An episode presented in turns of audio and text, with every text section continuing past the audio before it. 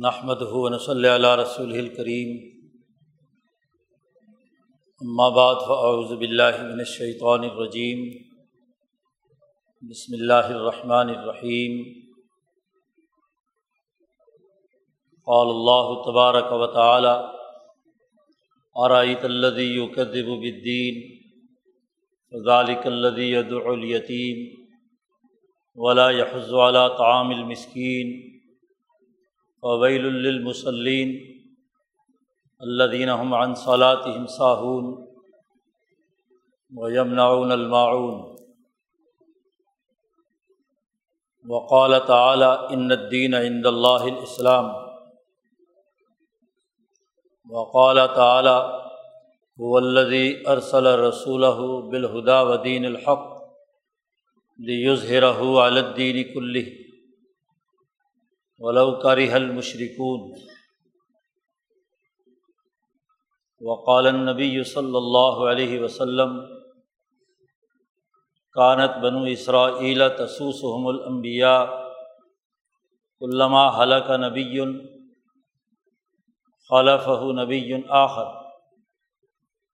علالہ نبی آبادی سیقون خلفاء فیق سرون وقال النبی صلی اللہ علیہ وسلم، لا تزال طائفة من امتی قائمین علی الحق، لا يضرهم من خالفهم. صدق اللہ مولان العظیم و صدق رسول النبی الکریم معزز دوستو، دین اسلام وہ نظام زندگی ہے جو انسانی سوسائٹی میں عدل و انصاف کا بول بالا کرتا ہے۔ دنیا میں امبیا علیہم السلام عدل و انصاف کے قیام کے لیے تشریف لائے خود قرآن حکیم نے امبیا کی بیست کا مقصد اور کتابوں کے نزول کا مقصد بتلاتے ہوئے فرمایا ہے کہ لیقوم الناس بالقسط، کہ انسانیت عدل و انصاف پر قائم ہو جائے۔ انسانی معاشروں میں سب سے بڑی خرابی جو حضرت نو علیہ السلام سے لے کر اب تک چلی آ رہی ہے، وہ یہ کہ انسانی معاشروں میں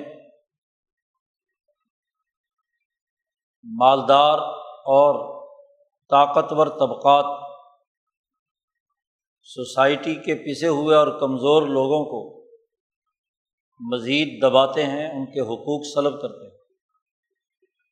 طبقاتی نظام قائم کرتے رہے۔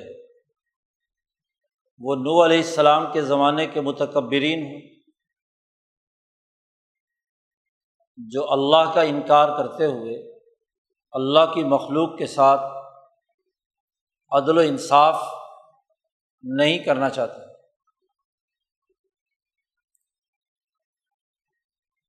وہ حضرت صالح علیہ السلام اور حود علیہ السلام کی قوم ہو کہ ان کے مالا اور مترف کمزور لوگوں کے لیے بڑے تانے دیتے ہیں۔ پست لوگوں کے لیے مزید پستی کا بندوبست کرتے وہ ابراہیم علیہ السلام کے مقابلے پر نمرود و شداد اور خود ان کے والد آذری کیوں نہ ہو ان کے ظلم و ستم کی داستانیں قرآن حکیم نے بیان کرتے ہوئے امبیا کی جد وجہد کا تذکرہ کیا۔ وہ یوسف علیہ السلام کے مقابلے میں مصر کے قبتی حکمران ہی کیوں نہ ہو؟ وہ موسا علیہ السلام کے زمانے کا فرعون، قارون اور حامان ہی کیوں نہ ہو؟ وہ داود علیہ السلام کے زمانے کا جالوت ہی کیوں نہ ہو؟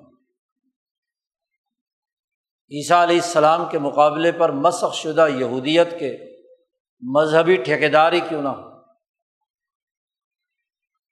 یا رسول اللہ صلی اللہ علیہ وسلم کے مقابلے پر، مکے کے ابو جہلی کیوں نہ ہو؟ ان تمام کی قدر مشترک یہ ہے کہ یہ انصاف دشمن ہوتے ہیں، انصاف کا انکار کرتے ہیں۔ خاص طور پر وہ معاشرے جو اپنی شناخت کسی مذہب کی احساس پر رکھتے ہیں۔ کسی نہ کسی نظم و نسق، کسی نہ کسی اعتقادی نظام، کسی نہ کسی قانونی دائرے کے اندر پروئے ہوئے ہوتے ان میں قانون کی بنیاد، مذہب کی ساخت اور دین کے پہلو، اپنی مذہبیت اپنی قانونی طاقت، اپنی اعتقادی قوت کے ساتھ غریبوں پر قہر سامانیاں کرتی ہے۔ یتیموں اور مسکینوں کے حقوق سلب کرتی ہے۔ جس معاشرے میں کوئی قانونی نظام نہیں ہوتا، کوئی مذہبی نظام نہیں ہوتا ان معاشروں میں تو کسی درجے میں۔ خواب و حیوانیتی کے درجے کی کیوں نہ حالت ہو۔ دور دراز کے پہاڑوں یا علاقوں میں رہنے والے دیہاتی ہی کیوں نہ ہوں۔ ان میں ظلم و ستم کا وہ بازار گرم نہیں ہوتا جو مذہب کے نام پر بنائے ہوئے قانونی شکنجے اور سسٹم کے ذریعے سے وجود میں آتا ہے۔ وہ تو ایک سادہ معاشرہ ہوتا ہے۔ چھوٹی موٹی چیزوں میں ایک دوسرے کے ساتھ کوئی زیادتی کا ماحول ہوتا ہے۔ لیکن انسانیت کی رمق باقی ہوتی ہے۔ جیسے حیوانیت کی سطح کا کوئی نہ کوئی قانون حیوانی معاشرے میں بھی پایا جاتا ہے۔ حیوانی جنگل میں بھی پایا جاتا ہے۔ جن جانوروں کی باہم دشمنی ہوتی ہے مصیبت اور مشقت کے وقت میں وہ بھی ایک دوسرے کے کام آتے ہیں۔ اسی طرح کا ایک سادہ معاشرہ جس میں کوئی ریاستی نظم و نسق، کوئی مذہبی جبر، کوئی قانونی شکنجا نہیں ہوتا، وہاں بھی اسی طرح کا ماحول ہوتا ہے۔ وہ اپنی سادہ فطرت کے تحت ہی اپنا نظام کسی نہ کسی درجے میں عدل و انصاف پر چلاتے رہتے ہیں۔ لیکن جن معاشروں میں ریاستی طاقت مذہب کا لباس اوڑھ لے، ریاستی طاقت قانونی شکل اختیار کر لے، ریاستی طاقت انتظامی قہر ڈھانے لگے، وہاں اگر انسانیت سسک رہی ہے تو وہ بہت ہی آخری اور انتہائی حالت ہوتی اس لیے امبیا علیہم السلام انسانی معاشروں میں اسی وقت آتے ہیں کہ جب ریاستی جبر و طاقت سوسائٹی کے یتیموں اور مسکینوں کے حقوق پر ڈاکہ ڈالتا ہے۔ اب ادریس علیہ السلام کے زمانے سے علوم انسانیت میں تھے، ان علوم کا منفی استعمال انسانوں میں سے طاقتور لوگ کرتے کرتے نو علیہ السلام کے زمانے میں باقاعدہ ایک قانونی شکل اختیار کرتے باقاعدہ ایک سیاسی اور معاشی طاقت اختیار کر تو اب ضرورت پیش آئی کہ نبی آئیں اور وہ اس ظلم و ستم کے سسٹم کو توڑے انسانیت کو اس قانونی شکنجے سے نجات دلائے اس فرسودہ مذہبی ڈھانچے۔ انسانیت کے نام پر بنائے ہوئے ریاستی نظام کو توڑ پھوڑ کر رہا باز نہ آئیں اور مسق ہو چکے ہوں انہیں غرق کر دیا گیا۔ چنانچہ نو علیہ السلام کی ساڑھے نو سو سالہ دعوت کے باوجود وہ باز نہیں آتے۔ اتنی نسلیں مس ہو گئیں۔ ریاستی جبر نے، مذہبی طاقت نے ایسا انہیں مس کر دیا کہ ان کے نطفے سے جو اولاد پیدا ہونی تھی، اس میں بھی انسانیت کی ربق باقی نہیں رہی۔ لہذا دھرتی کو پاک کیا جائے ایسے لوگوں سے، ختم کیا جائے۔ یہ عذاب الہی دنیا میں عذاب انسانوں پر حجت تمام کرنے کے بعد آتا ہے۔ حجت تمام نہ کی گئی ہو تو عذاب کی صورت اختیار نہیں نبی اکرم صلی اللہ علیہ وسلم کے بعد تو آپ کی دعا کے نتیجے میں امتوں پر وہ عذاب نہیں آئے گا جو گزشتہ امتوں پر آئے۔ گا ایسا سیلاب کہ جو غرق کر دے، ایسی پتھروں کی بارش کہ جس کے نتیجے میں بستیوں کی بستیاں اور ممالک کے ممالک تباہ ہو جائے۔ نہیں۔ جہاں حجت تمام نہ ہوئی ہو، وہاں اس طرح کے عذاب نہیں آتے۔ یہی شکل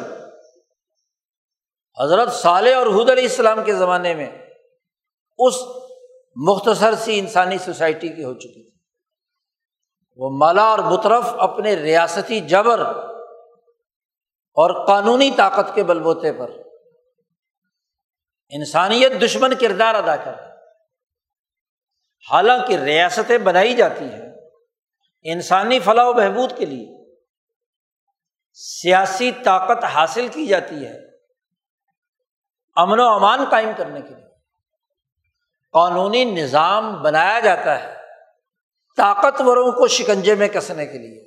لیکن قانون طاقتوروں کا اعلی کار بن جائے اور یتیم اور مسکین اور غریب کے حقوق سلب کرنے لگے۔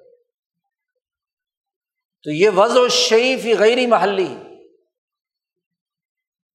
یہ کسی چیز کا اپنے اصل مقام سے ہٹا کر۔ اس سے غلط مقاصد حاصل کرنا۔ ظلم ہے، یہی ظلم۔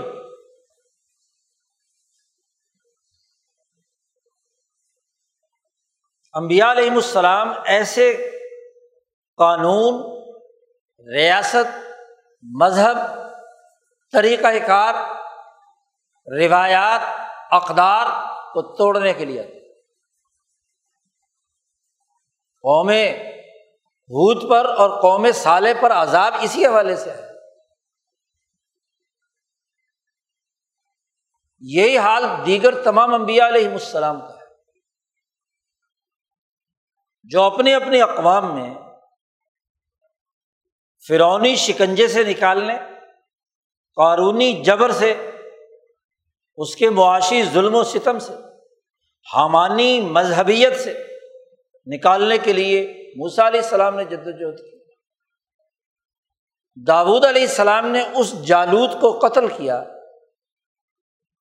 کہ جس نے بنی اسرائیل کو غلام بنایا، ذلیل کیا، ریاستی طاقت کو انسان دشمنی کے لیے استعمال کیا۔ عیسیٰ علیہ السلام نے اس مسخ شدہ یہودیت کے خلاف انقلابی جد وجہد کی کہ جو اس وقت مذہب کے نام پر حاصل شدہ سیاسی اور معاشی طاقت کو انسانیت پر مظالم ڈھانے کے لیے استعمال کر رہے تھے۔ اب جب حضرت محمد مصطفیٰ صلی اللہ علیہ وسلم مکہ مکرمہ میں مبوس ہوئے، تو مکے کے ابو جہل جو جزیرت العرب پر حجاز پر حکمران تھے ان کے معاشروں کی بھی یہی کیفیت تھی۔ وہ مذہبیت جو ابراہیم علیہ السلام اور اسماعیل علیہ السلام کے ذریعے سے مکت المکرمہ میں قائم ہوئی تھی۔ انسانیت کے امن کے لیے خانہ کعبہ دونوں باپ بیٹا نے مل کر بنایا۔ من دخل کانا آمینہ خوف ختم کرنے کا مرکز بنایا۔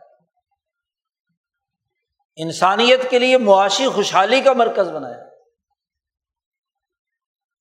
دور دراز سے انسانوں کو دعوت دے کر ان کی خدمت کرنے کا مرکز بنایا۔ ان کی تربیت کرنے کا مرکز بنایا۔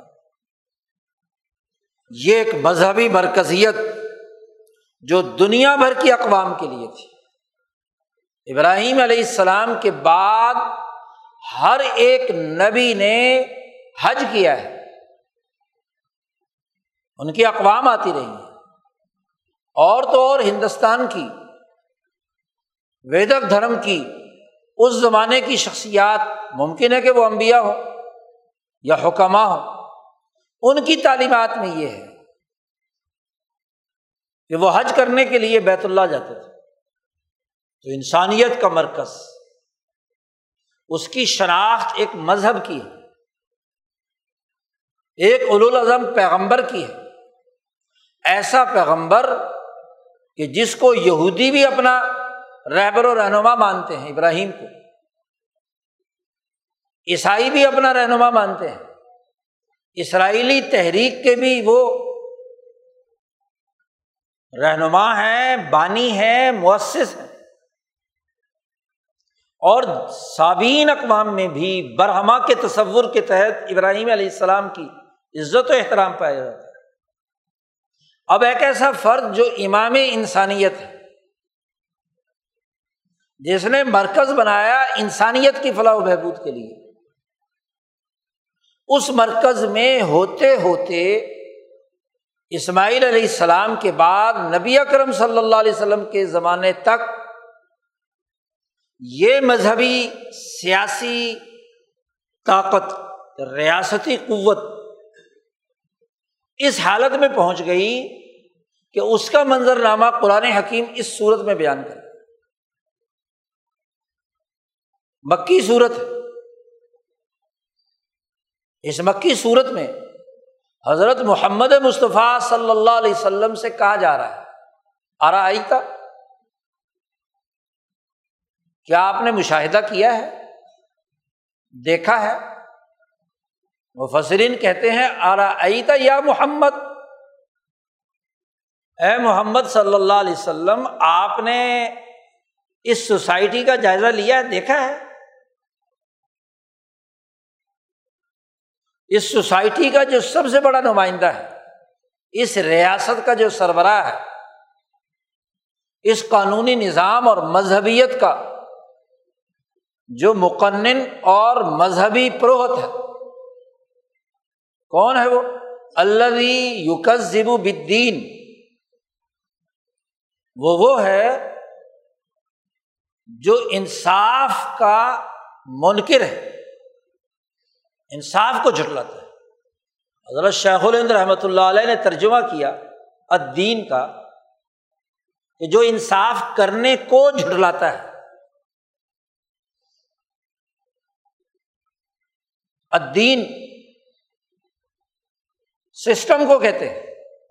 دال یا نون، یہ مادہ جزا و سزا کے سسٹم پر دلالت کرتا ہے۔ اسی لیے دین عربی زبان میں اس قرض کو کہتے ہیں کہ جتنے پیسے آپ نے قرض میں لیے ہیں، اتنے ہی پیسے آپ کو اسے واپس کرنے ہیں۔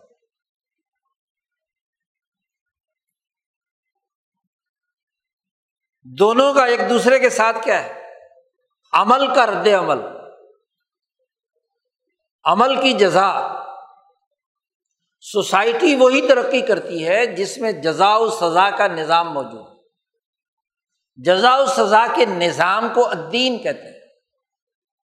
قرآن حکیم میں کوئی تیئیس چوبیس جگہ پر لفظ ادین استعمال ہوا ہے۔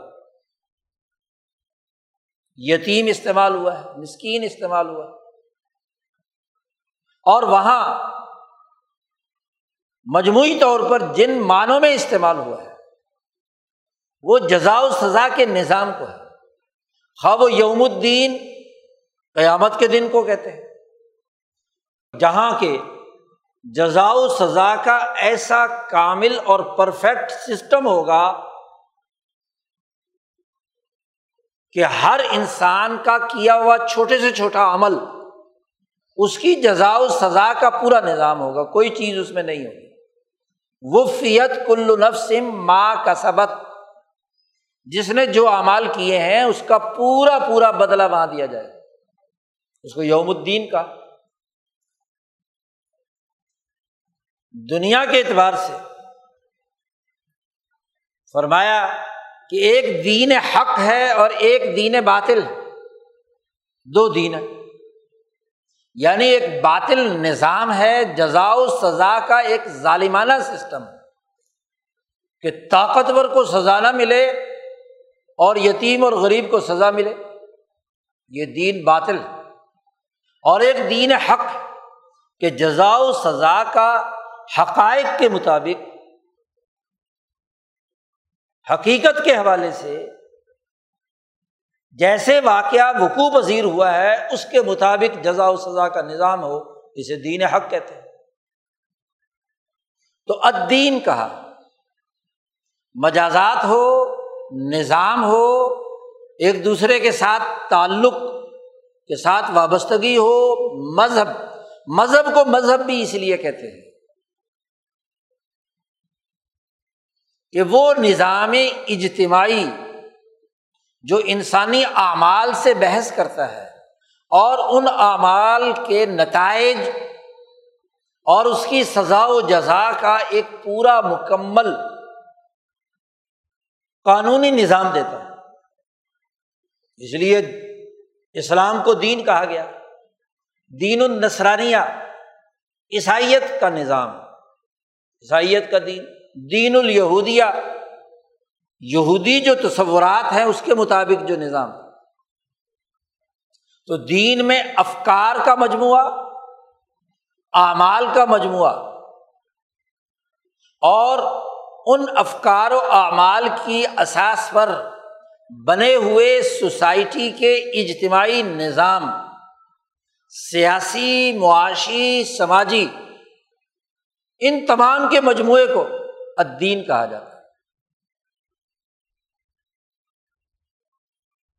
جس میں تمام پہلو آ جاتے ہیں۔ سماجی زندگی کیسے گزارنی ہے؟ اس کے ڈسپلن کیا ہے اس کا قانونی نظام کیا ہے؟ سیاسی تعلقات کیسے استوار ہوں گے؟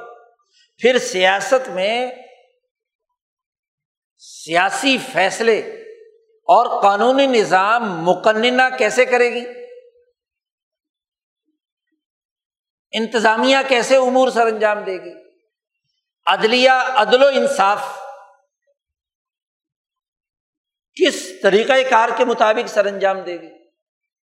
معاشی فیصلے دولت کی پیدائش سے لے کر دولت کی تقسیم تک۔ یہ تمام چیزیں شامل ہیں۔ اس کے مجموعے کا نام الدین۔ اب حضرت محمد مصطفیٰ صلی اللہ علیہ وسلم مکہ مکرمہ میں مبوض ہوتے ہیں چھ سو دس عیسوی میں۔ آپ پر مکی دور میں وہ چھوٹی چھوٹی صورتیں نازل ہوتی ہیں جو انسانی معاشرے کے ان بنیادی نظریات اور کلیات کی وضاحت کرتی ہیں، جو دین الباطل اور دین الحق میں فرق و امتیاز پیدا کر سکتے مکی صورت ہے۔ صورت الصف۔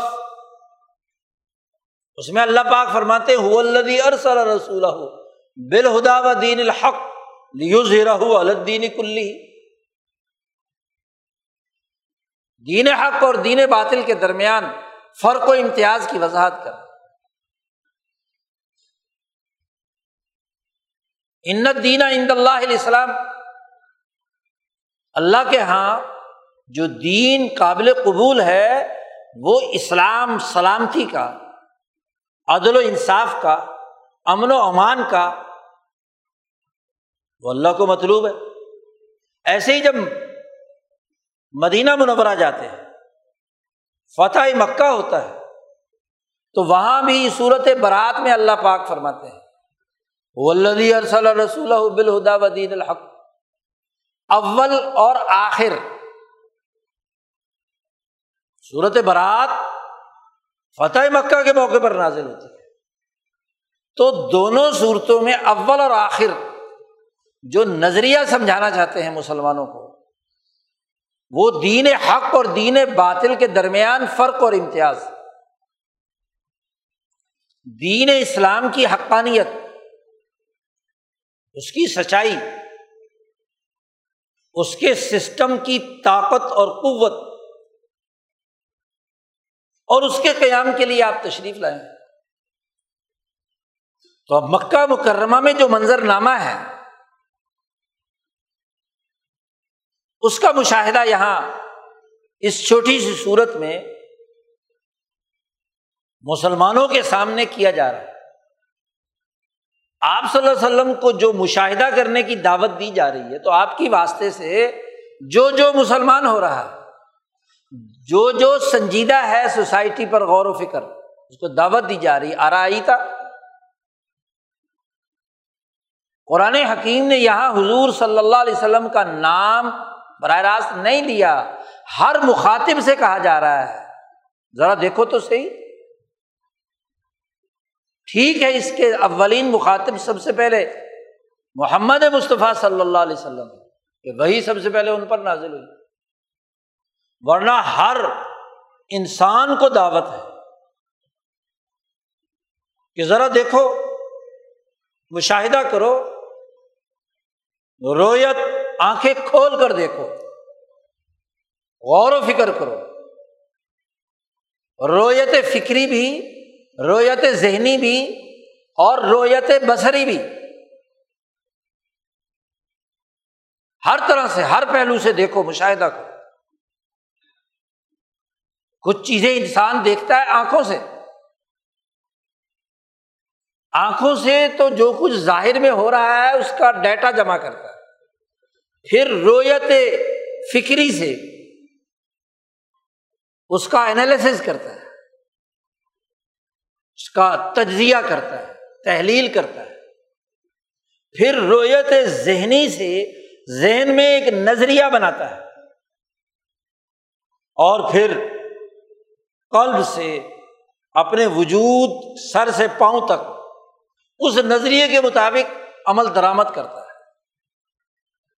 تو مشاہدہ بڑا بنیادی کردار ادا کرتا ہے انسان کے اعمال اور اس کے افکار و نظریات کی ساخت میں۔ تو مشاہدے کی دعوت دی۔ آنکھیں کھول کر دیکھو۔ جائزہ لو اس سوسائٹی کا۔ اور یہاں مکے کا بھی ذکر نہیں ہے کہ صرف مکے کا معاشرہ دیکھو، صرف ابو جال کو ہی دیکھتے رہو۔ دنیا بھر میں جہاں جہاں لوگ یہ صورت مبارکہ پڑھ رہے ہیں، وہ اپنی اپنی سوسائٹی کا آنکھیں کھول کر مشاہدہ کر کہ کون کون ہے؟ جو یوکزب بدین جو انصاف کے سسٹم کا انکار کرتا ہے جٹلاتا ہے۔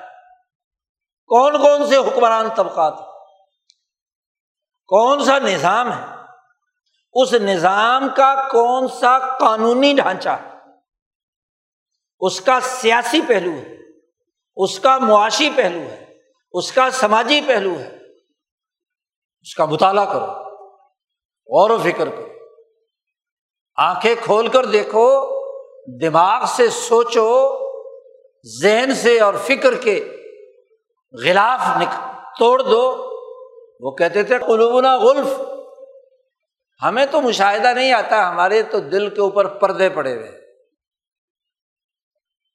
قرآن نے کہا، یہ کفل توڑو، یہ غلف اتارو۔ یہ جو جالے تنے میں ہیں، جمود کے، پستی کے، ذلت سے صلح کرنے کے، انہیں توڑ دو۔ اور مشاہدہ کرو کہ اللہ یوکس الدین کون ہے وہ؟ اس کی نشاندہی کرو۔ اسے اپنے دماغ کے اندر ٹارگیٹ کر لو کہ اللہ یوکزب الدین جو دین حق کا جھٹلانے والا ہے عدل کے نظام کا منکر ہے۔ وہ آخرت کا بھی منکر ہونے کا مطلب بھی یہ ہے کہ آخرت میں کسی عدل و انصاف کے نظام کو قبول کرنے کے لیے تیار نہیں ہے۔ اور اس لیے تیار نہیں ہے کہ دنیا میں وہ یہ سمجھتا ہے کہ وہ سسٹم سے بالا تر ہے۔ اس کے لیے کسی عدل و انصاف کی ضرورت نہیں ہے۔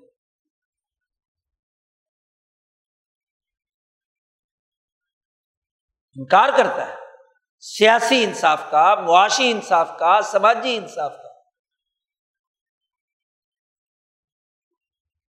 یہ جو انصاف کا منکر ہے، اس کے کرتوت کیا ہے اگلی آیات میں اللہ نے بتلایا کہ اس انصاف کے منکر کا حال یہ ہے کہ فضالی کلری ید الیتیم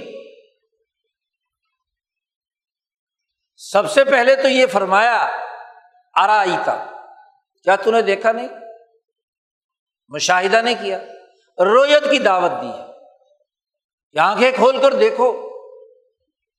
اور ظالقہ کا پھر اشارہ کر کے بلاغت کی انتہا ہے۔ اشارہ کیا کہ یہ اتنا بھی دور نہیں ہے، اللہ بھی ایسا غائب نہیں ہے کہ نظر میں نہ آئے۔ ظالقہ یہی تو ہے۔ یہ تمہارے سامنے۔ تمہارا خیال ہو کہ شاید نظروں سے اوجل ہو۔ نہیں ظالق اللہ یہ انصاف کا منکر، دین کا منکر، دین حق کا منکر، سچے قانونی نظام کا منکر، اس کا ایک عمل دیکھو۔ اور عمل کیا ہے؟ عمل سے پتہ چلے گا نا۔ باتیں خواہ جتنی مرضی کرے۔ نام اس کا ابو الحکم ہی کیوں نہ ہو؟ امر ابن حشام ہی کیوں نہ ہو؟ زید بکر جو بھی ہو۔ اس کا کردار یہ ہے کہ یہ ید الیتیم، یتیم کو دھکے دیتا ہے، اس کو دفاع کرتا ہے، ہاتھوں کے اشارے سے بھاگ جاؤ۔ سوسائٹی کا وہ جو پسا ہوا طبقہ ہے، یتیم۔ یتیم لغت میں اسے کہتے ہیں۔ کہ جس کے پاس کھانے پینے کو کچھ نہیں ہے، محتاج ہے۔ اور اس کے ماں باپ باپ فوت ہو چکا ہو اسے یتیم کہتے ہیں۔ اس کا کوئی سرپرستی کرنے والا نہیں۔ ماں زندہ ہو اور باپ فوت ہو چکا ہو، وہ یتیم ہے۔ اور جس کی ماں بھی فوت ہو جائے، باپ بھی فوت ہو جائے، وہ لطیم ہے۔ نہ اما، نہ ابا۔ لطیم، تھپڑایا جانے والا، اردو ترجمہ یہی ہو سکتا ہے۔ کیونکہ نہ اس کی ماں اس کی سرپرستی کرنی، ہر آدمی اس کو تھپڑ مارتا ہے۔ ہر آدمی اس کو بھگا دیتا ہے۔ جس کسی کے گھر میں بھی رہتا ہے، وہ بھی اس کے ساتھ اچھا سلوک نہیں کرتا۔ ماں تو ماں ہوتی ہے۔ تو یتیم ہو یا لتیم ہو ان کو دھکے دیتا ہے۔ اس کی انسانیت غرق ہو گئی۔ انسانیت کی بقا کے لیے تو ادین بنایا تھا۔ سیاسی طاقت پیدا کی تھی۔ مذہبی قانونی نظام وجود میں لایا گیا تھا۔ انسانیت کی فلاح و بہبود کے لیے تو ابراہیم علیہ السلام آئے تھے۔ آج ابراہیم علیہ السلام کی اولاد کا نمائندہ اور ان کے حرم پاک کا حکمران وہ یتیموں کو دھکے دیتا ہے ان کے حقوق مارتا ہے۔ فضال کلّی یتیم پھر اس کے کردار کا ایک اور پہلو دیکھو۔ خود بھی دھکے دیتا ہے یتیم کو۔ جو انسانیت سے گری ہوئی بات قرآن نے دوسری جگہ پر کہا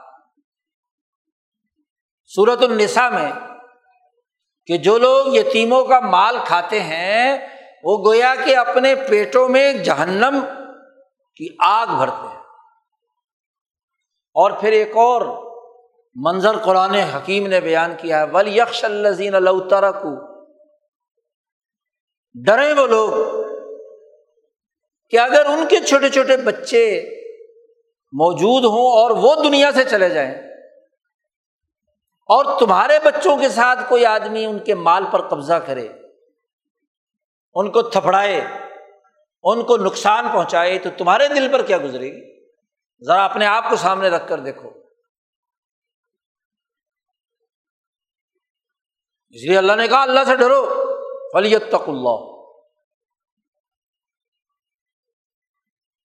تو ایک تو اس کی اپنی عادت، اس حکمران طبقے کی، اس ابو جہل کی، اس اتبا شہبہ کی یہ حالت ہے کہ خود بھی سوسائٹی کے اس پیسے ہوئے طبقے کے حقوق ادا کرنے سے انکار کرتا ہے۔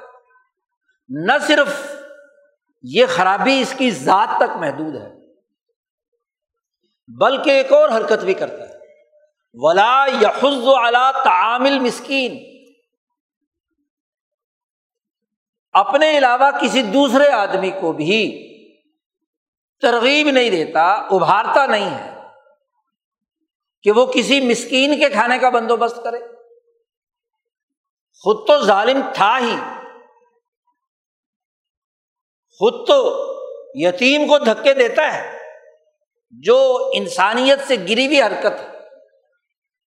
اس سے بھی بڑھ کر اس کی حرکت، اس کے سسٹم کی خرابی کی علامت دلیل دے رہے ہیں نا اللہ بھیا۔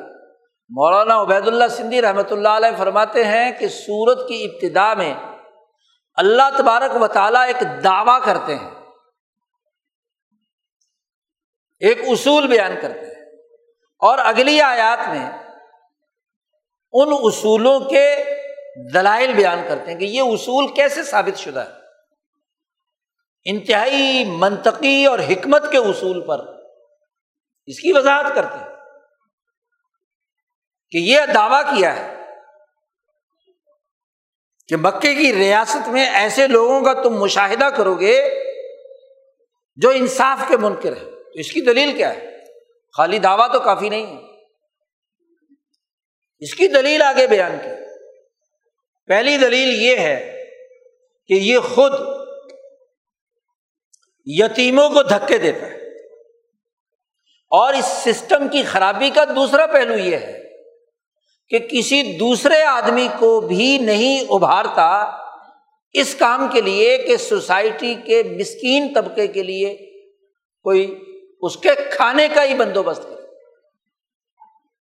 حالانکہ کھانا تو عام اربوں کا دستور تھا کہ جو بھی مہمان آ گیا اس کی مہمان نوازی کرنی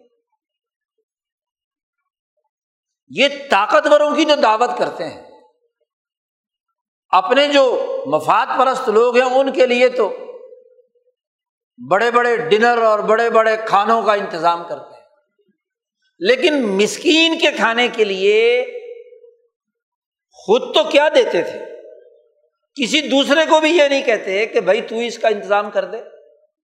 ان کے پاس حکومت، ریاستی طاقت۔ یہ اس مملکت کے مقتدرہ ہے۔ لیکن حال یہ ہے کہ مسکین مسکین اس آدمی کو کہتے ہیں کہ جو محنت اور مشقت کرتا ہے اور اس سے کچھ کماتا بھی ہے، لیکن اس کی کمائی، اس کی روٹی روزی کا بندوبست نہیں کر پاتا۔ پھر بھی محتاج غذائی کمی سے دو چار ہے۔ اس کی ضروریات پوری نہیں ہو رہی۔ ٹوٹ گیا، رہ گیا، خسارے میں آ گیا۔ اس کا گھر بار لٹ گیا۔ یتیم تو وہ ہوتا ہے جو نابالغ ہو۔ رسول اللہ صلی اللہ علیہ وسلم نے فرمایا کہ بالغ ہونے کے بعد یتیم نہیں ہوتا۔ کیونکہ کتنے بڑے لوگ ہوتے ہیں جن کے باپ ماں باپ فوت ہو جاتے ہیں تو سارے یتیم ہو گئے پھر۔ وہ تو وہ بچہ ہے جو نابالغ ہے، کچھ خود کر نہیں سکتا، کما نہیں سکتا۔ وہ یتیم ہے۔ اور مسکین وہ ہے جو بالغ ہے، کام کاج کرتا ہے۔ لیکن کسی آفت میں، کسی کاروباری ماحول میں یا کسی سسٹم نے اس کو مجبور کر دیا کہ اتنی روٹی روزی نہیں ہے جس سے وہ اپنے گھر کا خرچہ پورا کر سکے، بچے پال سکے۔ اس کو تو کھانے پینے کی ضرورت ہے، کام کی ضرورت ہے۔ لیکن یہ کسی دوسرے کو بھی یہ نہیں کہتا۔ اس کی عدالت، اس کی پارلیمنٹ، اس کی انتظامی ڈھانچے کی صلاحیت یہ ہے کہ یہ مجموعی طور پر کسی دوسرے کو نہیں کہتا۔ اب دین کا لفظ بولا تھا۔ سسٹم میں مختلف افراد کام کر رہے ہو، تو ٹیم ورک ہوتا ہے۔ اور اس ٹیم میں ایک فرد دوسرے فرد کو یا ٹیم بحیثیت مجموعی فیصلہ کرتی ہے کہ ہمیں یہ کام کرنا ہے۔ تو قرآن نے دلیل دی کہ یہ انصاف کا منکر ہے۔ یہ اس سے پتہ چلا کہ ان کی ٹیم، ان کا ادارہ، ان کا سسٹم وہ مسکین کے کھانے کا، اس کی روٹی روزی کا بندوبست کرنے کے لیے بھی تیار نہیں اس پر ابھارتا نہیں ہے۔ ان کی میٹنگیں بڑی ہوتی ہیں۔ ان کے قوانین بڑے بنے ہوئے ہیں۔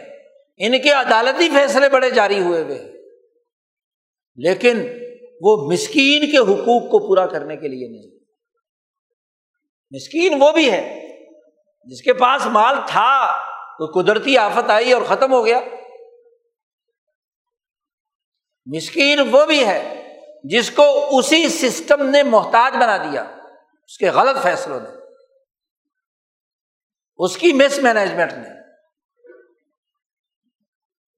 اس کے غلط قانونی نظام میں اس کی غلط سیاست میں اس کے غلط معاشی فیصلوں نے، اس کی جمع پونجی لوٹ لی، وہ بھی مسکین۔ تو اس مسکین کا بھی بندوبست نہیں کرتا۔ بلا یحز والا تعامل مسکین دلیل میں معاشی ضرورت سسٹم کی خرابی، نظام انصاف کے جھٹلانے کی دلیل دیتے ہوئے معاشی خرابی کی نوعیت بیان کر دی کہ یہ اس کے رویے اب اس کی سوچ اور فکر یا اس کی مذہبیت کو چیلنج کیا اللہ نے۔ اور بتلایا کہ سسٹم کی خرابی یہاں تک رسائی کر گئی۔ اس کی نماز بھی رسم۔ فویل مسلین اب یہاں مفسرین کہتے کہ منافقین کا تذکرہ ہو رہا ہے۔ حالانکہ مکہ مکرمہ میں اللہ پاک نے ان مکے مکی صورت کے اندر کہا ہے کہ ان کی نماز عند البئی تھی وما کانا سلاد ہوں عند البئی تھی اللہ مکا ام دیا بیت اللہ الحرام کے پاس ان کی نماز سوائے سیٹیاں بجانے کے اور تالیاں پیٹنے کے اور کچھ نہیں ہے۔ ہاتھ پہ ہاتھ مارنے کے۔ بظاہر اپنے خیال کے مطابق ابراہیمی طریقے کی نماز یا عبادت یا دعا جو بھی کوئی کرتے ہیں، لیکن وہاں بھی اشاروں کنایوں سے ہاں جی سیڑھیاں مارتے ہیں، تالیاں پیٹتے ہیں، رسم ادا کرتے ہیں، ہاتھ پٹکتے ہیں۔ یہ نماز ہے ان کی۔ منافقین بھی شامل ہے ہی۔ لیکن مکے کے اس مکی صورت ہے۔ یہاں اس طرح کی نماز کا نظام تو نہیں ہے جو مدینہ میں آیا ہے۔ یہ تو وہی پرانے طریقے کے مطابق جو ان میں سے مذہبی لوگ مذہب کی رسم، دعا کی یا نماز کی ادا کرتے ہیں، وہ بھی تو شامل ہے۔ فویل المسلین کہتے ہیں ہم نماز پڑھ رہے ہیں، لیکن یہ ایسے لوگ ہیں کہ ان نمازیوں کے لیے ہلاکت ویل ویل کی تشریحات میں کچھ مفسرین کہتے ہیں کہ جی جہنم میں ایک وادی کا نام ہے ویل یہ جو اس طرح کے مذہبی لوگ جو نماز کو اعلی کار بناتے ہیں، مذہبی رسم کو اپنے اقتدار کا ذریعہ بناتے ہیں، وہ اس ویل کے مستحق۔ ہلاکت پہاڑی ہے کہ جس پہاڑی سے ایسے مذہبی آدمی کو لڑکا دیا جائے گا نیچے، کھائی میں جا گرے۔ کہ اللہ کو دھوکا دیتا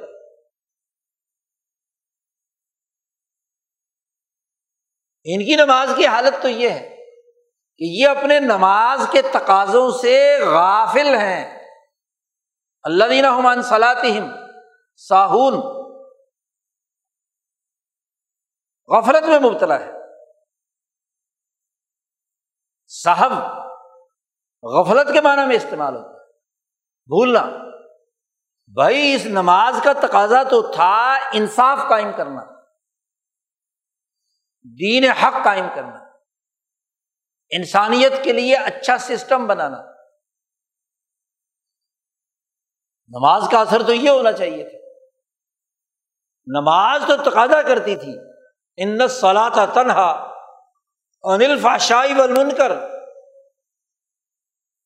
ظلم نا انصافی اور انسان دشمنی کے رویوں سے نماز تو روکتی تھی، لیکن یہ نماز کے انتقاضوں سے غافل ہے۔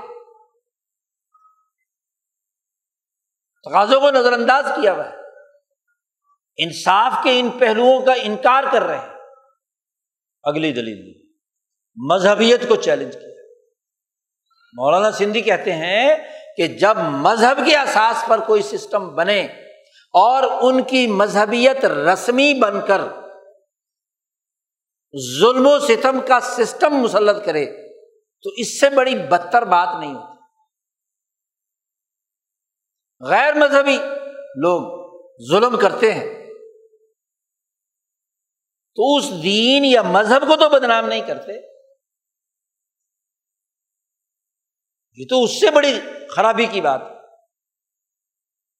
کہ مذہب کو اپنے ظالمانہ کردار کے لیے استعمال کیا جائے اور پھر ان کے لیے ہلاکت کا ذکر کیا گیا، اس کی دو وجوہات بھی بیان کی ایک تو صاحب غفلت، نماز کے تقاضوں سے۔ اور دوسرا یہ کہ یہ نماز پڑھتے ہیں ریا کاری لوگوں کا مجمع ہو جائے، تو وہاں نماز ہی ہوں گے۔ نماز کے لیے جماعت میں شریک ہو جائیں، دوڑ دوڑ کر جائیں گے۔ جبکہ تنہائی میں ہو یا اپنی خاص کھانے پینے کی مجلس میں ہو تو اول تو نماز نہیں ادا کرتے۔ اور اگر ادا کریں تو گنڈے دار اور تاخیر سے نماز۔ نبی کرم صلی اللہ علیہ وسلم سے پوچھا گیا۔ کہ یہ نماز کے تقاضوں سے غفلت میں کون کون سی چیزیں شامل ہیں؟ رسول اللہ صلی اللہ علیہ وسلم نے فرمایا کہ اس کے وقت گزر کر قضا نماز پڑھنا، یہ بھی صاحب میں شامل۔ نماز کو اتنی تاخیر کر دینا کہ مکرو وقت شامل ہو جائے۔ یہ بھی کیا ہے صاحب؟ یہ بھی خرابی کی بات۔ ہے سرے سے نہ پڑھنا، یہ بھی صاحب میں شامل ہے۔ دکھاوے کی پڑھنا، یہ بھی بات۔ اللہ دینا ہوں یوراؤن ان نمازیوں کی ایک خرابی یہ ہے کہ یہ اس کے تقاضوں، اس کے اخلاق اور اس کے کردار سے غافل ہیں، دکھاوے کی نماز پڑھتے ہیں، ریا کاری۔ لوگ کہیں کہ جی ہاں بڑا مذہبی آدمی، بڑا نمازی آدمی، بڑا حاجی آدمی۔ بڑا نمازی حکمران ہے، بڑا عبادت گزار ہے، حج کراتا ہے، حج کا بڑا اچھا انتظام کرتا ہے، وغیرہ وغیرہ۔ اور پھر اس نمازی کی ایک اور خرابی بھی بیان کی، مسلم کی۔ تیسری خرابی۔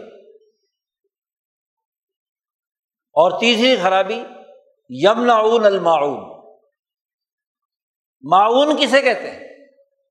حضرت علی کرم اللہ وجہ کی روایات کے مطابق زکوٰۃ نہیں ادا کرتے۔ فریضہ زکوٰۃ ادا نہیں کرتے۔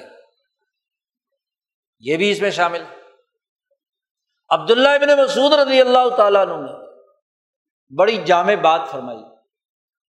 یہاں تک فرمایا کہ ہم نبی اکرم صلی اللہ علیہ وسلم کی صحبت میں آپ کے اصحاب رہتے تھے اور ہم معاون کا مطلب یہ سمجھتے تھے کہ وہ اشیا جو انسانوں کے درمیان عام طور پر ہر انسانی معاشرے میں ایک دوسرے کی معمولی ضرورتوں کو پورا کرنے کے لیے استعمال کی جاتی ہیں،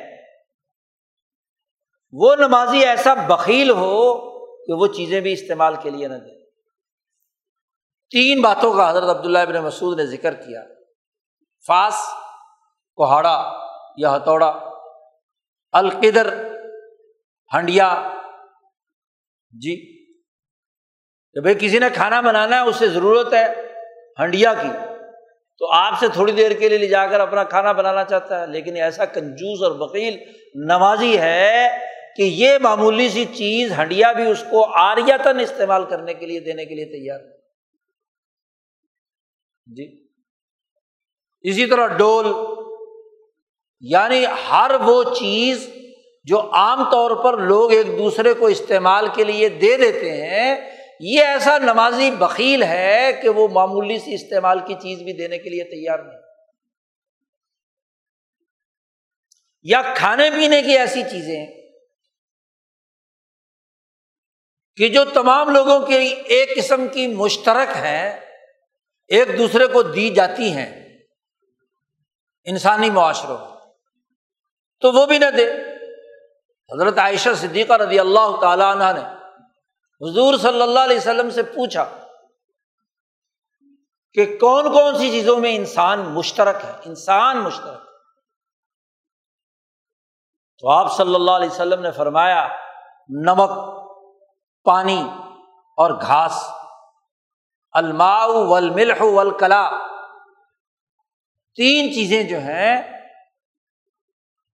یہ ایسی ہیں کہ انسان کو ضرورت پڑے کسی انسان کو، بلا تفریح رنگ، نسل، مذہب۔ اس کو دے دینی چاہیے۔ حضرت عائشہ صدیقہ رضی اللہ تعالیٰ نے حضور صلی اللہ علیہ وسلم سے پوچھا کہ پانی تو سمجھ میں آ گیا، کہ کسی کو پیاس لگی ہوئی ہے کسی انسان کو، تو اس کو پانی پلا دیا۔ اس کی پیاس بجھا دی۔ یہ آگ اور نمک سمجھ نہیں آیا۔ یہ کیا ہے؟ آپ صلی اللہ علیہ وسلم نے فرمایا کہ دیکھو، پڑوسی کو اپنے آگ جلانی ہے۔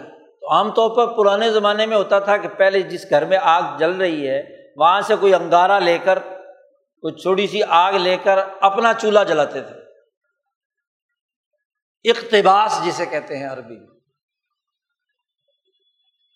نقط بسم نوری کم قرآن نے بھی استعمال کیا ہے۔ حضرت موسا علیہ السلام نے بھی کہا کہ وہ آگ جل رہی ہے، میں وہاں سے کوئی انگارے لے کر آتا ہوں آپ کے پاس۔ جس سے کیا ہے؟ ہم سردی میں آگ سینکیں گے، آگ جلانے کے لیے۔ تو یہ پرانا دستور تھا۔ یا دیا سلائی جس سے آگ جل جاتی ہے۔ رسول اللہ صلی اللہ علیہ وسلم نے حضرت عائشہ صدیقہ سے فرمایا کہ دیکھو تم نے اگر آگ دی کسی کو اور اس سے اس نے آگ جلائی، تو اس سے جو بھی کچھ پکایا اور وہ پکا ہوا کھانا جتنے پیٹوں میں گیا، ان تمام کا اجر و ثواب تمہیں بھی ملے گا۔ کہ تم نے انسانیت کے کھانے پینے کا بندوبست کیا۔ اسی طرح وہ گھاس جو عام طور پر قدرتی اگ جاتا ہے، آپ کی زمین میں لگا ہوا ہے۔ کسی نے، کسی مسکین اور غریب نے، کسی آدمی نے اپنی ضرورت پورا کرنے کے لیے آپ سے وہ گھاس مانگا۔ آپ نے کہا، لے جاؤ۔ اور جس جانور نے کھایا، اس سے جو جو جس جس نے فائدہ اٹھایا، اس تمام کا اجر و ثواب تمہارے لیے۔ یہ مطلب ہے گھاس اور آگ۔ اور نمک کے بارے میں فرمایا کہ نمک کھانے میں ایک ذائقہ اور لذت پیدا کرتا ہے۔ تو جس کھانے میں پڑا اور اس سے جس جس کے منہ کو ذائقہ آیا اور اس کو لذت حاصل ہوئی، اس کو فرد حاصل ہوئی، تو اس کا فائدہ بھی تمہیں اچھا تو نبی کرم صلی اللہ علیہ وسلم عام انسانی اصولوں پر سوسائٹی میں جو اجتماعی لین دین ہے ایک دوسرے کی ضروریات پوری کرنے کا عمل۔ اس کی اہمیت بتلا رہے ہیں، او المعاون یمنعون المعاون وہ تمام ایسی اشیا یا ایسے امور ہیں جو انسانوں کے درمیان تعاون باہمی سے تعلق رکھتے ہیں۔ یہ نمازی ایسا ہے کہ ان اجتماعی معاملات کے اندر بھی اتنا بکیل اتنا شوم، اتنا بدبخت ہے کہ کسی دوسرے کو استعار کو استعمال کرنے کے لیے نہیں دیتا۔ اب ان تمام کی بنیاد پر ایک دلیل واضح طور پر سامنے آ گئی۔ مذہبیت رجت پسند آنا رسمی مذہبیت، دکھاوے کی مذہبیت بغل کی مذہبیت، سرمایہ پرستی کی۔ مذہبیت، قانونی نظام۔ یہ ہے وہ ادین کا منکر، سسٹم کا منکر۔ یہ ہے جو یتیم اور مسکین کو دھکے دے کر اس کے کھانے کا بندوبست نہیں کرتا۔ تو قرآن حکیم نے اس چھوٹی سی صورت میں دین باطل، ظلم کے نظام کی حقیقت واضح کی۔ ایک مسلمان کے سامنے کہ جب یہ صورت پڑے تو اپنے گرد و پیش سوسائٹی کا جائزہ لے۔ اور اس کے مقابلے میں دین حق کی حقانیت واضح کی کہ دین حق کیا ہے۔ عدل، انصاف، ایسی نماز جو انسان کے اخلاق بدل دے، جو صرف اور صرف اللہ کے لیے ہو اور انسانی ضروریات کی تکمیل کے لیے کردار ادا کرے۔ یتیم کے سر پر ہاتھ رکھے۔ مسکین کے حقوق ادا کرے۔ چنانچہ نبی کرم صلی اللہ علیہ وسلم نے دین حق یا دین کا جو منکر نہیں ہے، دین حق کو ماننے والا ہے۔ اس کے بارے میں واضح طور پر فرمایا کہ قیامت کے دن میں اور یتیم کی کفالت کرنے والا۔ دونوں ایسی حالت میں ہوں گے جیسے یہ دو انگلیاں ایک دوسرے سے جڑی ہوئی ہیں۔ یہ انگلی اور یہ انگلی سب بابا اور وسطی۔ جیسے یہ دو انگلیاں ہیں۔ ان میں اگر لمبائی کے اعتبار سے دیکھا جائے تو تھوڑا سا فرق ہے۔ ظاہر نبی نبی ہیں۔ غیر نبی ان کے برابر اس درجے میں تو نہیں، لیکن کافر الیتیم۔ یتیم کی کفالت کرنے والا۔ آپ صلی اللہ علیہ وسلم نے یتیم کی کفالت کا سسٹم بنایا۔ کہ جو سوسائٹی میں یتیم بن جائے، اس کے حقوق کیسے ہو حکومت بنائی، سیاست قائم کی، معاشی نظام بنایا، افکار و خیالات منظم کیے، ان تمام کی اساس یتیم کی کفالت پر تھی۔ اور مسکین کی ضروریات کو پورا کرنے پر۔ ایسا سسٹم کہ خود نبی اکرم صلی اللہ علیہ وسلم کا دس سالہ مدینہ منورہ کا دور اور خلافت راشدہ کا تیس چالیس سالہ دور، وہ اس حقیقت کی ضمانت دیتا ہے کہ سوسائٹی میں کوئی فرد بھی غربت و افلاس کی حالت میں نہیں۔ غربت و افلاس دور کی اور خلافت راشدہ کے بعد، خلافت بلو میاں میں، ولید ابن عبد الملک ابن مروان، خلیفہ وقت دنیا میں انسانیت کو چیلنج کرتا ہے کہ میری ریاست، میرے سسٹم، میرے ادین کے اندر رہتے ہوئے کیا کوئی لولا لنگڑا ہے جس کے ساتھ میں نے لاٹھی بردار نہ مقرر کر دیا ہو؟ کوئی بھوکا ہے جس کی میں نے بھوک دور نہ کر دی ہو؟ کوئی محتاج اور اندھا ہے جس کے ساتھ میں نے اس کو راستہ دکھانے والا نہ مقرر کر دیا ہو؟ کوئی ایک دکھا دو اس ریاست سیاسی نظام بنایا تو امن و امان۔ معاشی نظام بنایا تو مسکینوں کے حقوق کی ادائیگی کا غربت اتنی دور کی کہ خود رسول اللہ صلی اللہ علیہ وسلم کے بقول، زکوٰۃ دینے والے سب ہیں، لینے والا کوئی نہیں۔ امن و امان ایسا کہ جزیرت العرب کے چھٹے ہوئے چور، ڈاکو، ٹھگ، قبیلہ بنو طے کے وہ انتہائی شریف اور پرامن انسان بن گئے۔ تو حکومتوں کا بنیادی مقصد ادین کا بنیادی مقصد، جس میں اللہ نعمتیں پوری کرتا ہے، پوری دنیا کے لیے۔ وہ عدل و انصاف کا قیام۔ اس لیے مکہ مکرمہ میں فتح مکہ کے بعد حجت الوداع کے موقع پر اللہ نے اس دین کے حوالے سے یہی بات تو کہی کل یوم اکمل تو لکم دین اکم عدل و انصاف کا نظام میں نے مکمل کر دیا۔ واتمم تو علیکم نعمتی اور میں نے تمہارے لیے یہ حکومت اور ریاست اور طاقت کا پورا سسٹم قائم کر کے اپنی نعمتیں تمام کر دیں۔ کہاں؟ ابو جہل کی۔ ظالمانہ حکومت تھی، انصاف کی منکر حکومت تھی اور اب انصاف کی کامل اور مکمل حکومت میں نے قائم کر دی۔ اتمم تو علیکم نعمت۔ اور میں اسلام کو بطور نظام کے، تمہارے لیے اسلام کو بطور سسٹم کے، سلامتی کا نظام، امن کا نظام، اس پر راضی ہو گیا۔ تو سسٹم بنایا، طریقہ کار وضع کیا۔ مسلمانوں کا جب تک پوری دنیا میں غلبہ رہتا ہے، جہاں جہاں انسان بستے تھے اور جہاں جہاں مسلمان پہنچے۔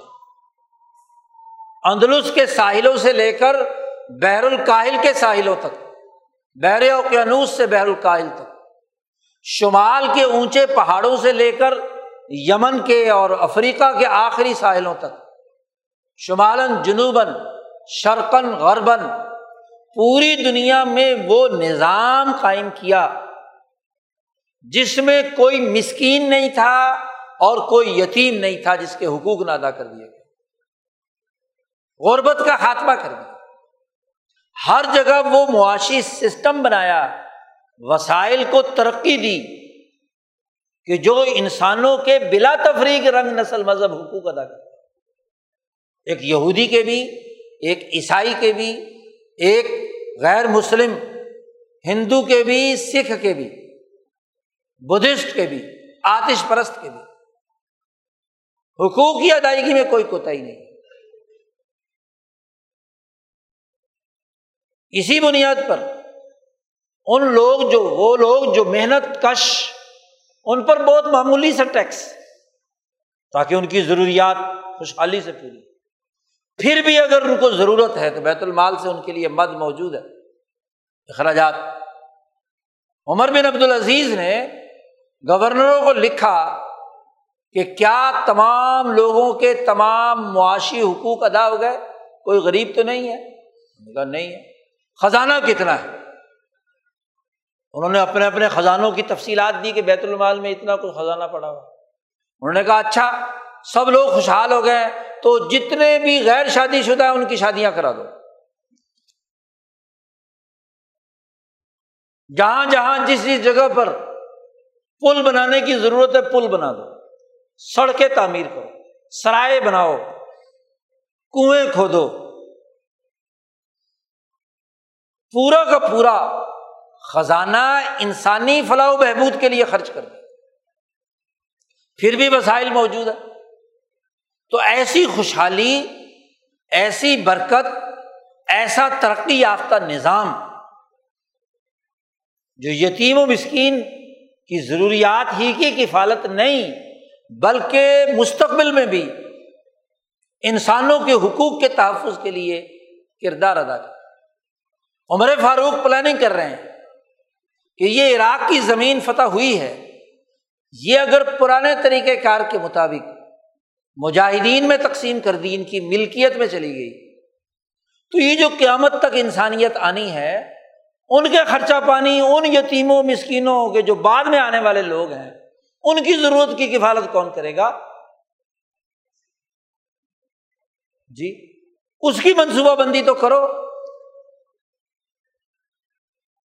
اور پھر اس اساس پر عراق کی پوری زمینیں بلکہ دنیا بھر میں جہاں جہاں فتوحات ہوئی ان کی زمینیں انہیں کاشتکاروں کے پاس رہنے دیں، اراضی المملکہ قرار دی اور اس سے ہونے والی آمدن انسانوں پر خرچ کرنے کا نظام بنایا تاکہ مستقبل میں بھی ضرورت پیش آئے۔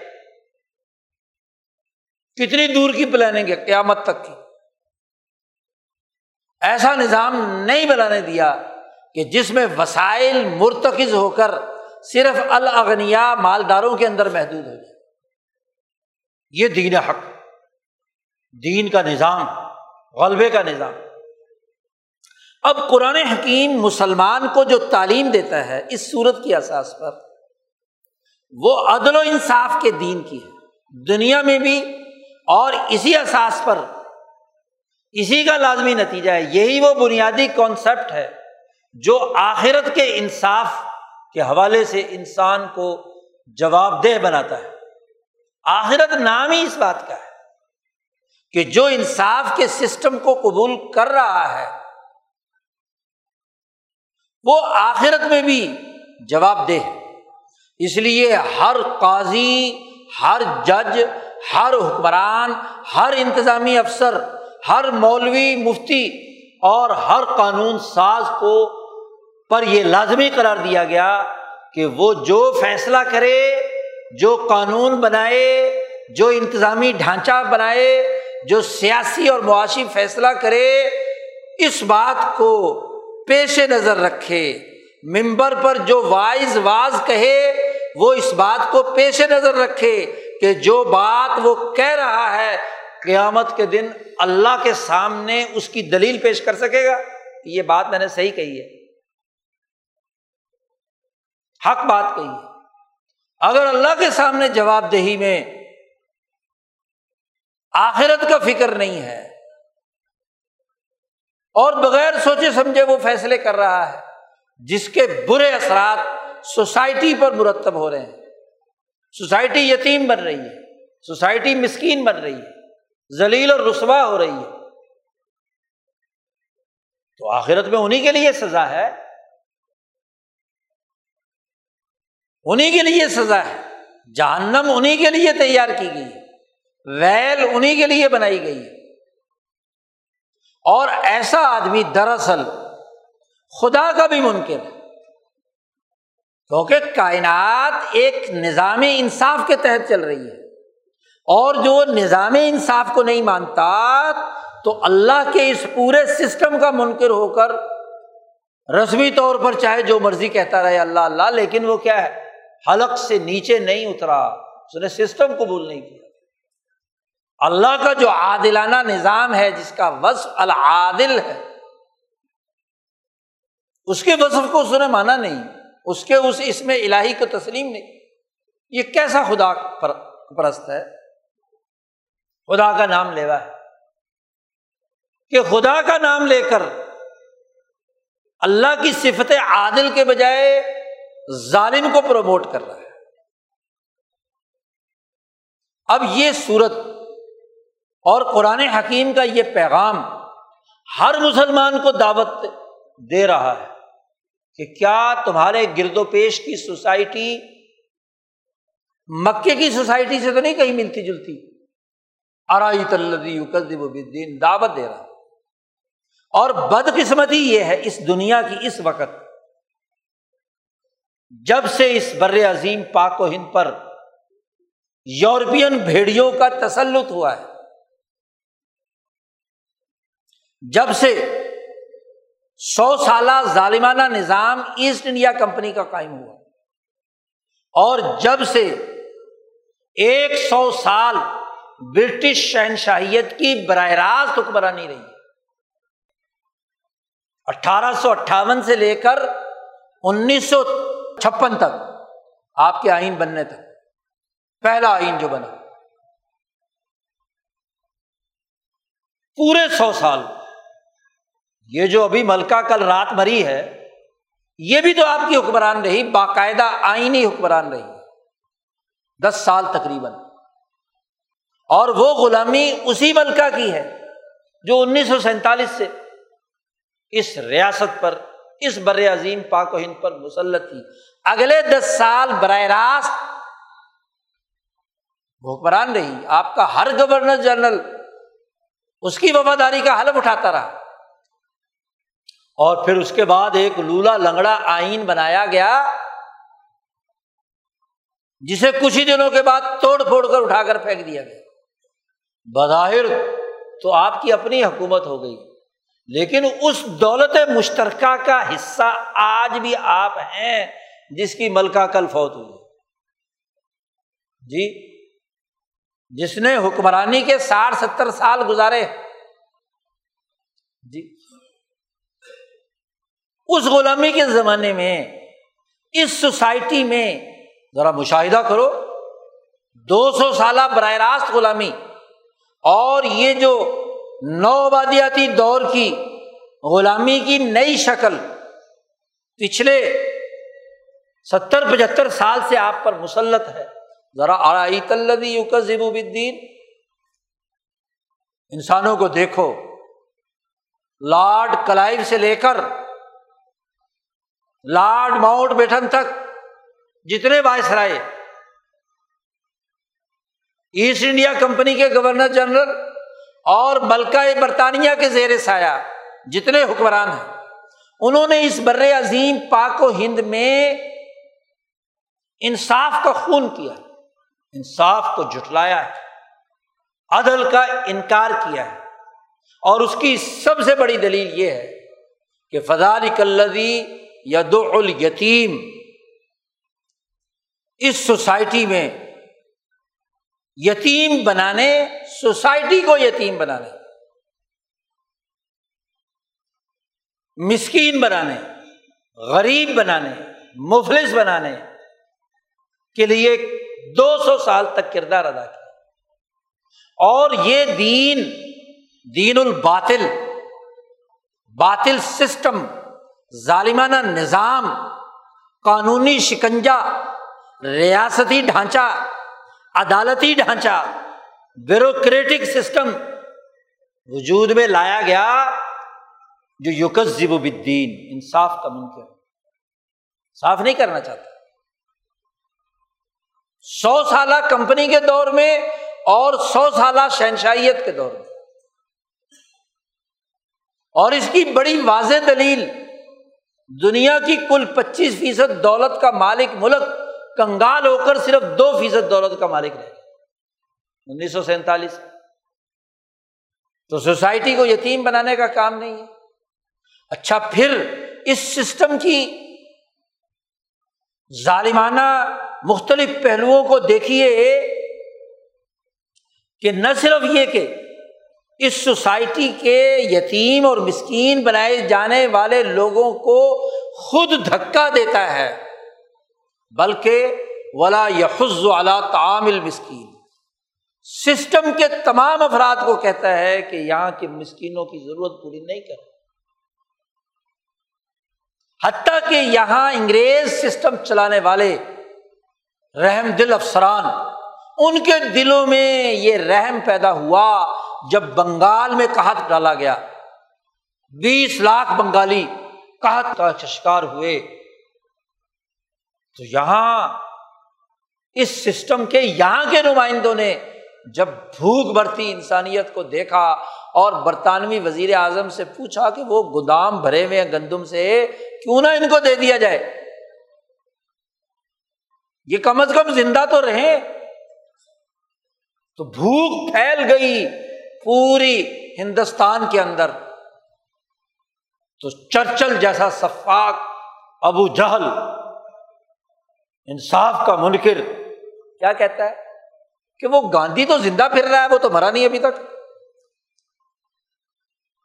اور پابندی لگائی کہ سرکاری گندم جو گوداموں میں، جو کاشتکاروں سے لوٹ کر رکھی گئی تھی، اس میں سے ایک دانہ بھی یہاں نہیں دینا سب عالمی منڈی میں مہنگے داموں بیچنے کے لیے دور دراز تک پیدا۔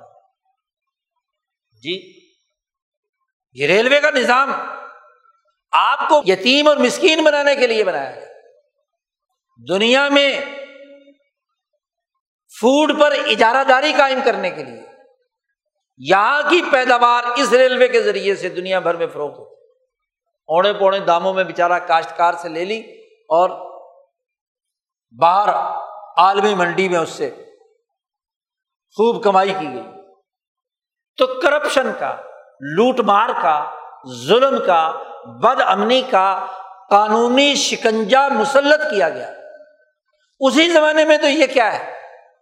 قانون بنایا گیا کہ کاشتکار اپنی گندم، اپنی پیداوار، اپنی مرضی سے نہیں بیچ سکتا۔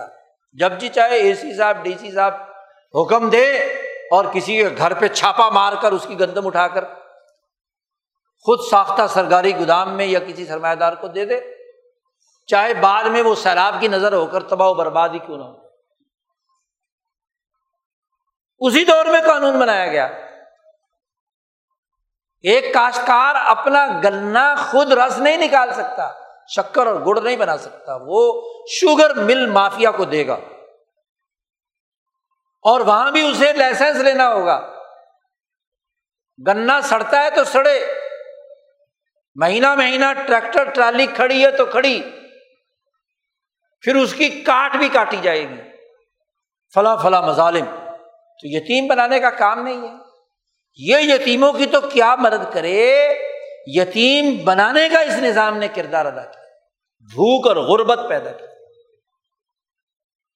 یہ پنجاب جو سونا اگلتی ہوئی زمین رکھتا تھا، تجارتی روٹ تھا انگریزوں کی آمد سے پہلے، یہ سندھ جس کا شکارپور سب سے زیادہ ترقی یافتہ اور خوشحال شہر تھا۔ تجارتی قافلے لاہور، پشاور اور تہران اور ادھر شاعرہ ریشم سے اور ادھر افغانستان سے ہوتے ہوئے خوشحال ترین علاقہ تھا۔ اسے یتیم اور غریب بنا کر کنگال بنا دیا۔ دو سو سال میں اجاڑ دیا سارا علاقہ۔ وہ تجارتی قافلے جو ہندوستان سے چل کر شکارپور اور کوئٹہ کے راستے سے۔ جی۔ چمن اور ایران کے راستے سے بغداد اور دور دراز علاقوں مشرق وسطی میں جاتے تھے، وہ راستہ کاٹ دیا اپنا لایا ہوا مال کلکتہ کے راستے سے یہاں فروخت کر کے یہاں کے یتیموں اور مسکینوں کے حقوق سلب کیے گئے۔ یاراداریاں قائم کی گئی لوٹ مار کا نظام بنایا گیا۔ اور پھر اس پوری لوٹ مار کے لیے پورا ایک قانونی نظام طریقہ کار رولز اینڈ ریگولیشن اتھارٹیز وجود میں لائی گئی۔ ارائیت الدین یہ ہے انصاف کا منکر، جو قانونی نظام، جو عدالتی نظام ظلم و ستم کا قائم کرتا ہے۔ اس ظالمانہ قانون کے تحفظ کے لیے عدالتی ڈھانچہ کھڑا کیا گیا۔ اسی کے تحفظ کے لیے بیوروکریٹک سسٹم قائم کیا گیا، انتظامی ڈھانچہ بنایا گیا۔ اور جب مطالبات شروع ہوئے آزادی کے، جمہوریت کے، سیاست کے، تو سیاسی ڈھانچہ بھی یوکزب الدین کی بنیاد پر وجود میں لایا۔ گیا انصاف کے انکار پر۔ وہی تمام دو سو سالہ دور کے لوٹ مار کرنے والے غدار، جاگیردار، وڈیرے سرمایہ دار، تاجر، ان کی نمائندہ پارلیمنٹ بنا کر کہا، لو جی سیاست دے دی برطانیہ میں ایک مزدور اور مزدور پارٹی پارلیمنٹ کا حصہ بن کر حکمرانی کرتی ہے۔ اور یہاں مزدوروں کے حقوق سلب کر کے یہاں کا اشرافیہ، ملا اور مترف، جن کے خلاف نو علیہ السلام نے انقلاب برپا کیا۔ ابراہیم علیہ السلام نے جد وجہد کی، محمد مصطفیٰ صلی اللہ علیہ وسلم نے جن کے خلاف کردار ادا کیا۔ جو مکذب دین تھے، ان تمام کو پارلیمنٹ میں جا کر بٹھا دیا۔ اور وہ ایسے لوٹے ہیں کہ جدھر طاقتور سسٹم کہتا ہے، ادھر گھوم جاتے ہیں۔ جو وہ چاہتا ہے، وہ قانون بنا دیتے ہیں۔ ان یتیموں، مسکینوں کے حقوق کے لیے کیا ہے؟ اگر یتیموں اور مسکینوں کے حقوق کے لیے کوئی ادارہ بھی بنایا جاتا ہے، آفتوں کے ختم کرنے کے نام پر، تو مافیاز کھا جاتے ہیں۔ نیچے وسائل کہاں تقسیم ہوئے؟ آج جس آفت سے پاکستان گزر رہا ہے، دنیا بھر میں شور تو بڑا مچایا جا رہا ہے۔ کہ بڑی مصیبت آ گئی، سیلاب آ گیا، واقعی مصیبت آ گئی۔ سندھ ڈوب گیا۔ تمام لوگ مسکین بن گئے۔ سینکڑوں، ہزاروں، لاکھوں بچے یتیم ہو گئے۔ ان کے سر سے شفقت کا سایہ اٹھ گیا۔ بعض تو ایسے جن کے ماں باپ ہی بہ گئے۔ چھوٹے چھوٹے معصوم بچے۔ یتیم ہو گئے، مسکین ہو گئے۔ اب ان کے لیے بھیک مانگی جا رہی دنیا میں۔ لیکن کبھی یہ سوال کیا کہ ان کو یتیم بنایا کس نے؟ ان کو مسکین بنایا کس نے؟ کس قانونی شکنجے نے؟ کس ریاستی اسٹرکچر نے؟ کس سیاسی نظام نے؟ کس ماحول نے؟ اربوں خربوں کا قرضہ ہے ملک پر، پیسے آئے ہیں، ان کا استعمال کہاں ہوا ہے؟ زمین کا اللہ نے ایک نظام بنایا ہے۔ اس نظام کے تحت کائنات کے اندر تغیرات و تبدلات ہوتے ہیں۔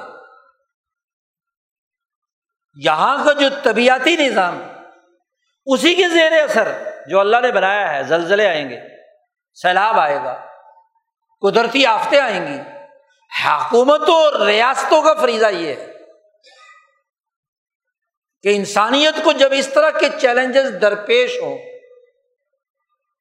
اور اس طرح کے معاملات درپیش ہوں تو جیسے مستقبل بینی کے تحت عمر فاروق نے عراق کی زمینوں کو اجتماعی اور قومی نظام کا حصہ بنایا، ایسے ہی مستقبل بینی کے تحت ریاستی نظام کی ذمہ داری ہے ادین کی ذمہ داری ہے، سسٹم کی ذمہ داری ہے، نظام انصاف کی ذمہ داری ہے، وہ بندوبست کرے۔ تو ان سے نمٹنا کیسے؟ ہے دنیا کا کون سا چیلنج ہے جس سے انسان نہیں نمٹ سکتا؟ ایک غیر مسلم نمٹ سکتا ہے تو جو اللہ پر یقین رکھنے والا ہے وہ کیوں نہیں نمٹ سکتا؟ لیکن بد انتظامی ہڈ حرامی، لوٹ مار، کرپشن، یتیموں اور مسکینوں کا سینے میں درد نہ ہونا، انصاف کا انکار یہ وہ رویے ہیں یہاں کی مقتدرہ کے، یہاں کے سسٹم کے، یہاں کے مذہبی رہنماؤں کے، جس کی سفاقیت سے انسان آج یتیم و مسکین پڑا ہوا بے گھر ہے۔ غربت کے عذاب میں مبتلا ہے۔ بھوک و افلاس کی حالت میں۔ آسمان کے نیچے پڑا ہے۔ ان کے گھر چھین لیے گئے۔ ان کے وسائل لوٹ لیے گئے۔ یہی نہیں، بلکہ ملکی قومی وسائل جو سرکاری گندم اسٹاک کی ہوئی ہے، وہ بھی تباہ و برباد کیوں ہوئی؟ اس سوال پر غور کرنا ضروری ہے کہ پچھلے ساٹھ ستر سالوں میں جو سیلاب آئے جو چیلنجز درپیش ہوئے پانی کے سلسلے میں، اس کی مینجمنٹ کیا ہوئی؟ یہ سوال ہے۔ بھیگ مانگنا تو کوئی کردار نہیں۔ اسلام کا قلعہ ہو، اسلام کے نام پر بنائی ہوئی ریاست ہو، لا الہ الا اللہ جس کی پارلیمنٹ کے ماتھے پہ لکھا ہو، وہ آج دنیا بھر سے بھیگ مانگ رہی ہے۔ کہ جی ہماری مدد کرو۔ یہ بھیگ مانگنے کی نوبت کیوں آئی؟ آپ کو تو اپنے وسائل میں رہ کر اپنا سسٹم درست کرنا چاہیے۔ یہ سورت پکار رہی ہے۔ کہ لوگوں، آنکھیں کھولو۔ ارائی تلدی یو کزیب الدین دیکھو تمہارے گرد و پیش میں اللہ اس آدمی کو جو انصاف کا منکر ہے، یتیموں کو دھکے دیتا ہے۔ ماشاء اللہ یہاں کی مقتدرہ، سیاسی بھی اور دوسری بھی، انتظامی بھی جاتی ہے ان سیلاب زدگان علاقوں میں۔ یا ہیلی کاپٹر میں بیٹھ کر، یا بڑی لش پش کرنے والی گاڑیوں میں بیٹھ کر۔ اور پھر اگر جاتے بھی ہیں تو عوام کو کچھ دینے کے بجائے سیکورٹی کے نام پر دھکے دینے کا کام کرتے ہیں ان کے نمائندے۔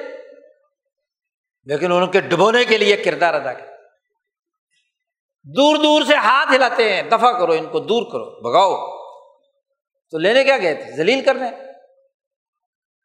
ان کی غربت کا مذاق اڑانے۔ غزب خدا کا کہ اس پچہتر سال میں اس ملک کے اندر غربت کے سمندر میں امارت کے جزیرے بنے ہوئے۔ مالداروں نے اپنے مافیاز بنائے ہوئے۔ لوٹ مار کا نظام بنا ہوا ہے۔ وہ سیاست دان بھی ہیں، وہ انتظامی افسران بھی ہیں، وہ عدالتی نظام کے بھی نمائندے ہیں، وہ مذہبی نمائندے بھی ہیں، ممبر و محراب کے بڑے وارث بھی ہیں۔ کیا مطلب؟ سوسائٹی کی غربت کا مذاق اڑانے والے۔ اور پھر اس پر ترفا تماشا یہ ہے کہ مذہب کا نمائندہ ممبر پر بیٹھ کر کہتا ہے کہ یہ غربت و عمارت تو اللہ کا دین ہے۔ اللہ جسے چاہے غریب کرتا ہے، جسے چاہے امیر کرتا ہے۔ جی یہ اللہ نے نظام بنایا ہے۔ یہ بھی تمہاری حرکتیں ہیں۔ اسے اللہ پر ڈال دیا۔ جی مکے کے مشرقوں نے بھی یہی کیا تھا۔ صورت یاسین میں اللہ نے کہا قیر الحم انفکو مما رضا کا کم اللہ جب ان سے کہا جاتا ہے کہ اپنی جیب ڈھیلی کرو، ان غریبوں، یتیموں، مسکینوں، ان سیلاب زدگان پر پیسے خرچ کرو۔ تم جو کروڑوں اربوں خربوں کے مالک ہو، پارلیمنٹ کی ممبر شپ میں تم نے خود اعتراف کیا ہے۔ بڑے بڑے مولاناز کروڑوں کے مالک ہیں۔ بڑے بڑے سیاسی لیڈر، اسلام کے ٹھیکیدار عوام کے درد میں گھلنے والے، ان کے اثاثہ جات اسمبلی کے تمہارے دیے ہوئے ریکارڈ کے مطابق اربوں خربوں ہیں۔ جب ان سے کہا جاتا ہے انفکو مما رضا کا کم اللہ، اصل میں تو یہ رزق اللہ کا ہے نا، قبضہ تم نے کر لیا، اس میں سے خرچ کرو۔ تو آگے سے کیا کہتے ہیں؟ مکے کے مشرق کہتے ہیں انتم ملو یشا اللہ اطامہ کیا ہم ان یتیموں، غریبوں، مسکینوں کو کھانا کھلائیں، ان کی ضرورت پوری کریں، ان کی کفالت کریں؟ جن کو اگر اللہ چاہتا تو اللہ خود کھلا دیتا۔ تو اللہ نے تو کھلایا نہیں، اللہ نے تو انہیں غریب بنایا۔ ان کو تو عذاب میں ان کا گھر غرق کر دیا۔ اللہ نے تو ان کو بھوکا رکھا ہے۔ اللہ نے تو ان پر ان مذہبی لوگوں کے بقول عذاب نازل کر دیا ہے۔ جی عذاب ہے سیلاب۔ تمہاری مس میں نہیں جائیں تمہارا تم عذاب ہو۔ تمہاری وجہ سے یہ عذاب میں مبتلا ہے۔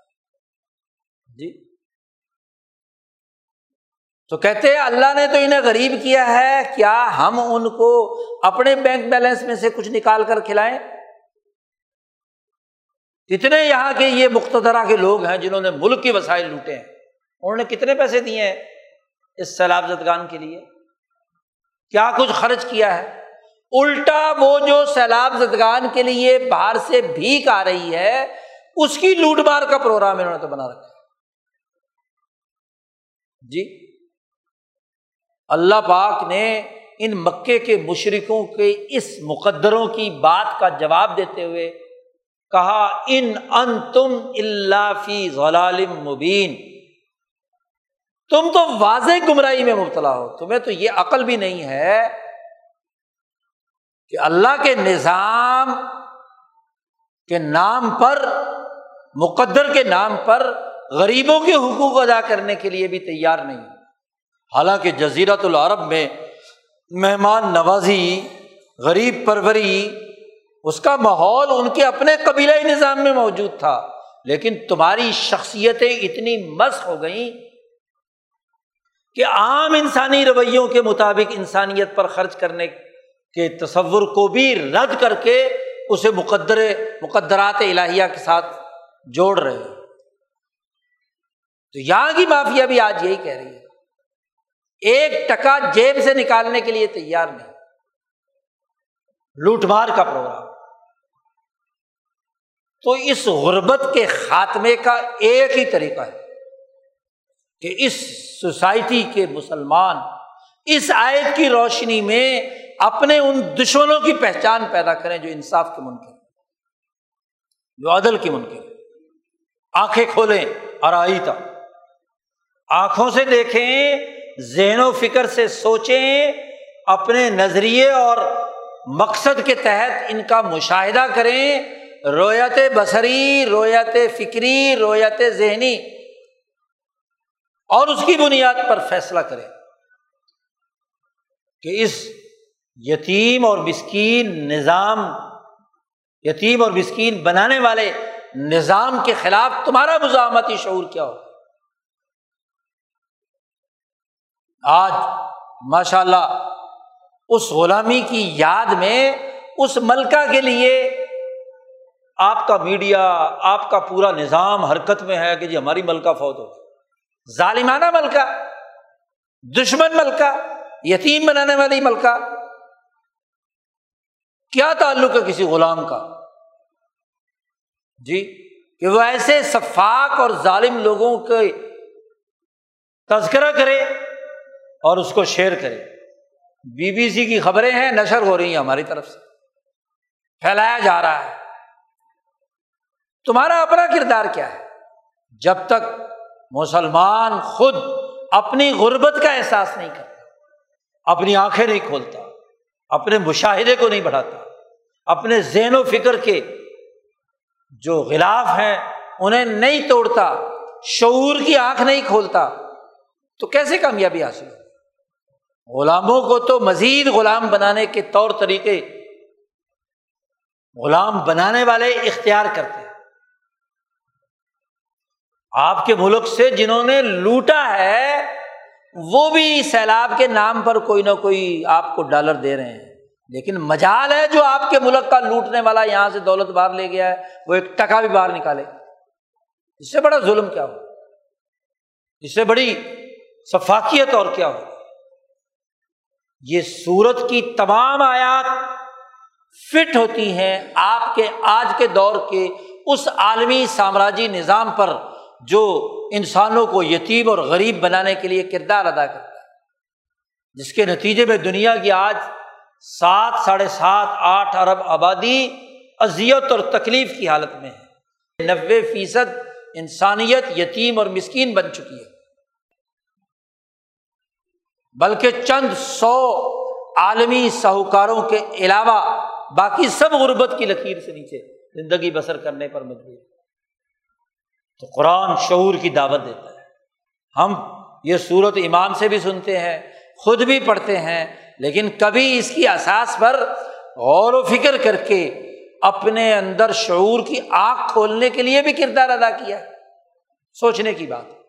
اللہ تعالیٰ ہمیں عقل نصیب فرمائے، سوچنے، سمجھنے کی طاقت دے، گرد و پیش کا ماحول کا تجزیہ کرنے، تحلیل کرنے اور صحیح رائے قائم کرنے کی توفیق عطا فرمائے۔ و آخر الداوانہ الحمد للہ رب العالمین